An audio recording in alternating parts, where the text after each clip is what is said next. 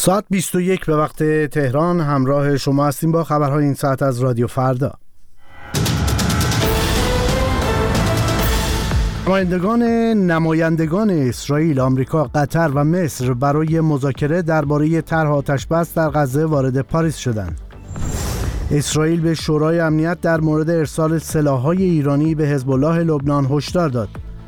و بنیامین نتانیاهو نخست وزیر اسرائیل اولین طرح خود را تحت عنوان روز پس از جنگ در مورد سرنوشت غزه ارائه کرد. درود بر شما خانم ها آقایان کیان معنوی هستم با خبرهای این ساعت از رادیو فردا. نمایندگان سازمان های اطلاعاتی اسرائیل موساد و شیمبت رئیس سازمان اطلاعات مرکزی آمریکا CIA و مقامات امنیتی قطر و مصر برای ادامه مذاکرات درباره طرح آتشبس در غزه وارد پاریس شدند. قرار است در این دور از مذاکرات طرحی که بر اساس آن در قبال اعلام آتشبس موقت گروه افراطی حماس تمامی گروگانهای اسرائیلی و اسرائیل نیز دهها زندانی فلسطینی را آزاد کنند به بحث گذاشته شود. روز پنجشنبه اسماعیل هنیه رئیس دفتر سیاسی حماس که برای مذاکره با مقامات قطر و مصر به قاهره به قاهره رفته بود بدون اعلام موضع گروهش در مورد طرح آتشبس به دوحه بازگشت. یکی از مقامات حماس که از طرف آمریکا و اتحادیه اروپا گروهی تروریستی شناخته می شود به خبرگزاری فرانسه گفته است طرح آتشبس موقت شش هفته خواهد بود. از سوی دیگر وزیر خارجه اسرائیل می‌گوید صبر این کشور در برابر ارسال محموله های تسلیحاتی جمهوری اسلامی به گروه حزب الله لبنان رو به پایان است و ممکن است اسرائیل در این زمینه اقدام کند به گفته اسرائیل کاتس جمهوری اسلامی مرتکب نقض فاحش قطنامه شورای امنیت شده و اسرائیل در نامه‌ای به این شورا هشدار داده که حق دارد از خاک, و شهروندان خود دفاع کند. او می‌گوید ایران سرعت انتقال تسلیحات به حزب الله را افزایش داده و این محموله ها شامل سامانه های پدافند هوایی پهپاد و موشک می شود هشدار اسرائیل در بحبوحه تنش در منطقه شامل جنگ در غزه و حملات متقابل اسرائیل و حزب الله لبنان مطرح شده است دولت اسرائیل پنجشنبه شب اولین طرح خود را برای روز پس از جنگ در خصوص وضعیت باریکه غزه به نشست وزیران کابینه ارائه کرد. دولت آقای نتانیاهو با وجود فشارهای بینالمللی و داخلی تا پیش از این از ارائه چنین طرحی خودداری کرده بود. به نوشته هارت طرح اسرائیل بر مدیریت غیر نظامی این باریکه تاکید دارد ضمن همکاری با مقامات محلی.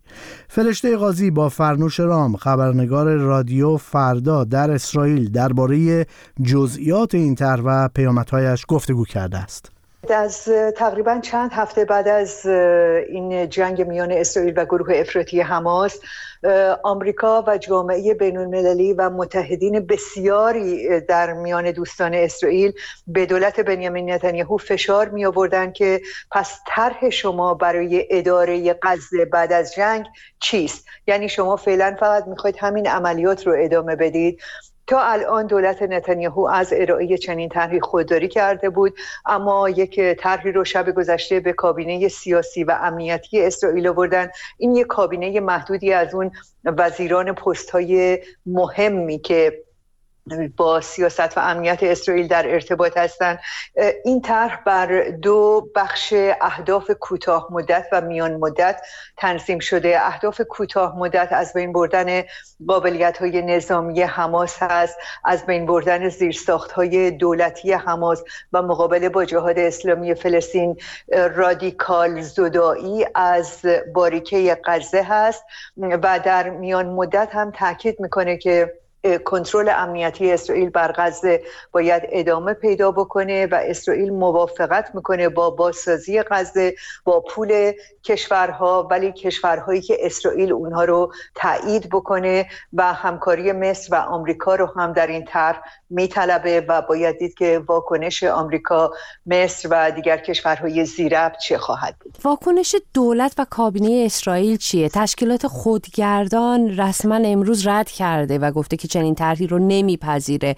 واکنش ها چی بوده؟ هم در دولت و کابینه اسرائیل در خود اسرائیل هم در فلسطین و گروه های فلسطینی. اون فشاری که جامعه بین المللی به اسرائیل میاره برای ارائه چنین طرحی اصلا در داخل اسرائیل وجود نداره. به خاطر اینکه تمامی اعضای کابینه جنگ که از احزاب مختلف هستند و اکثریت قریب به اتفاق افکار عمومی اسرائیل با ادامه عملیات جنگی موافق هستند تا تحقق کامل اهدافی که دولت اسرائیل از جنگ تعیین کرده بود. بنابراین از نظر قریب به اتفاق مردم اسرائیل کنترل امنیتی باریکه غزه باید در دست اسرائیل بمونه تا اون بلاهایی که گروه حماس در حمله غافلگیر کننده خودش به مردم اسرائیل بر سر مردم این کشور آورد دیگه نتونه تکرار بشه.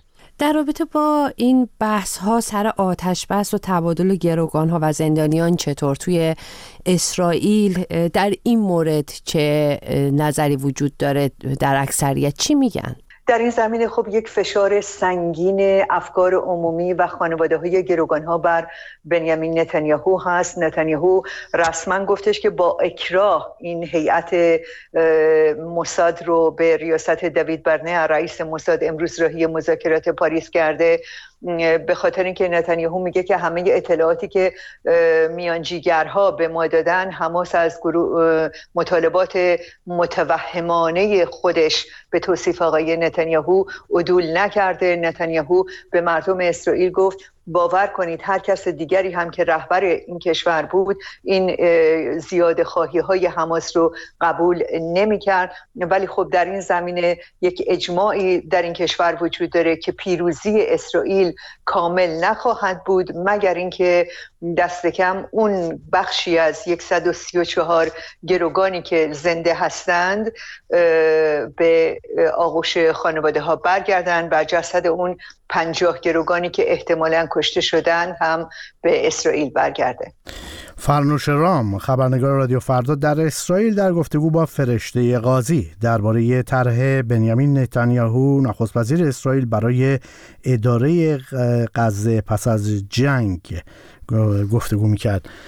به ایران می رویم چهارده نفر از نواندیشان دینی در نامه‌ای به شورای حقوق بشر سازمان ملل صدور حکم اعدام برای ماموستا محمد خزر نژاد را غیرقانونی و نامشروع خواندند.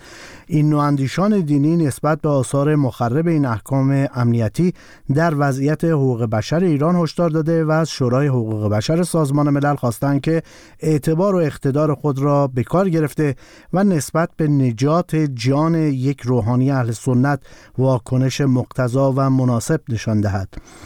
محمد جواد اکبرین صدیقه وسمقی حسن یوسفی اشکوری ژیلا موحد شریعت پناهی عبدالله ناصری یاسر میردامادی و رضا علیجانی از جمله نویسندگان این نامه هستند.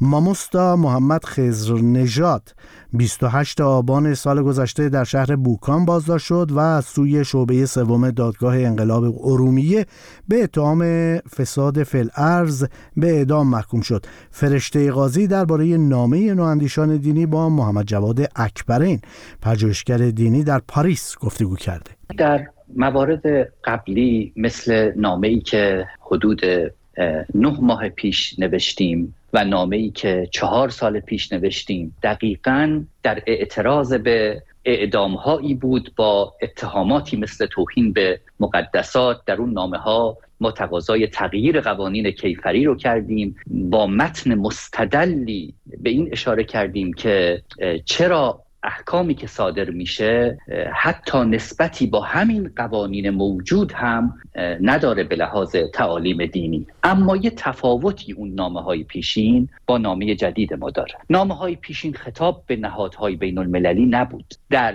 داخل محدوده ایران گویا با این انگیزه نوشته شده بود. یعنی دوستان ما نظر به این داشتن که گوش شنوایی باشه این استدلال ها رو بخانه تأثیر بپذیره و اندکی از حجم فاجعه ای که بهش مبتلا هستیم کم بشه. اما وقتی تکرار میشه این استدلال ها این هشدارها و مطلقا در داخل گوشی پیدا نمیشه که شنیده بشه اونجا به نظر می‌رسه که ما باید بریم سراغ نهادهای بین المللی و از ظرفیت های بین المللی استفاده بکنیم. برای فشار بر حکومتی که روزی رو برای اعدام و ظلم به شهروندانش از دست نمیده. آقای اکبرین در جریان اعتراضات سال گذشته در ایران ماموستاهای زیادی در استانهای کردستان، کرمانشاه، آذربایجان غربی بازداشت شدن. خیلی از اونها با وسیقه آزاد شدن یا احکام زندان دریافت کردن. حکمی که برای آقای خزر نجات ماموستا خزر نجات صادر شده، فکر می‌کنید به چه دلیلی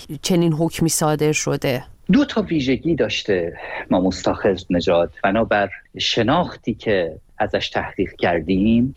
یک اینکه بسیار آدم خوشنام و تاثیرگذار و خیرخواهی است. هم در جامعه مخاطبانش در بوکان و هم فراتر از اون جامعه اهل سنت. نکته دوم اینکه آدم اهل مقاومتی است. یعنی به نظر می‌رسه که از بعد از بازداشتش در آبان سال گذشته تمام این دوره هایی که برای اعترافگیری از او برگزار شده به سنگ خورده به نتیجه نرسیده و مقاومت او باعث شده که حساسیت روش بیشتر بشه. اما یه نکته هم فراموش نکنیم که این نکته فراتر از حکمی است که برای ماموستا نجات صادر شده و او قربانی این ملاحظه است. اینه که وقتی تعداد زیادی ماموستا رو در کردستان و کسانی رو در سیستان و بلوچستان بازداشت می‌کنن و می‌بینن این قافله ادامه داره و این داستان تمام نمیشه و اینا همچنان در کنار مردم معترض ایستادن. نهایتا یک نفر رو ممکنه تصمیم بگیرن که او رو عبرت بقیه قرار بدن و کاری با او بکنن که ترس رو در دل بقیه بندازن و بقیه منصرف بشن از ادامه مقاومت و از ادامه ایستادن در کنار معترضان. این رو هم باید در خصوص حکم ما مستاخذ نژاد در نظر داشت. همزمان یک روحانی شیعه هم بازداشت شده در ایران که منتقد سیاست های رهبر جمهوری اسلامی هست برخورد با روحانیونی که منتقد سیاست های حکومت یا رهبر جمهوری اسلامی هستند چه تأثیری داره و چرا حوزه های علمیه نسبت به این برخوردها ساکت هستند؟ نکته مهمی که اتفاق افتاده در دهه های گذشته و مشخصا بعد از مرگ روح الله خمینی در حوزه علمیه قوم اینه که رهبری دوم جمهوری اسلامی چون اعتماد به نفس نداشت به جایگاه مذهبی خودش در حوزه و به لحاظ علمی هم همینطور شروع به پولپاشی در حوزه کرد. یعنی شما الان مؤسسات زیادی که هر کدوم به شکلی دارن سرویس دهی و خدمت رسانی می‌کنن به اصطلاح خودشون به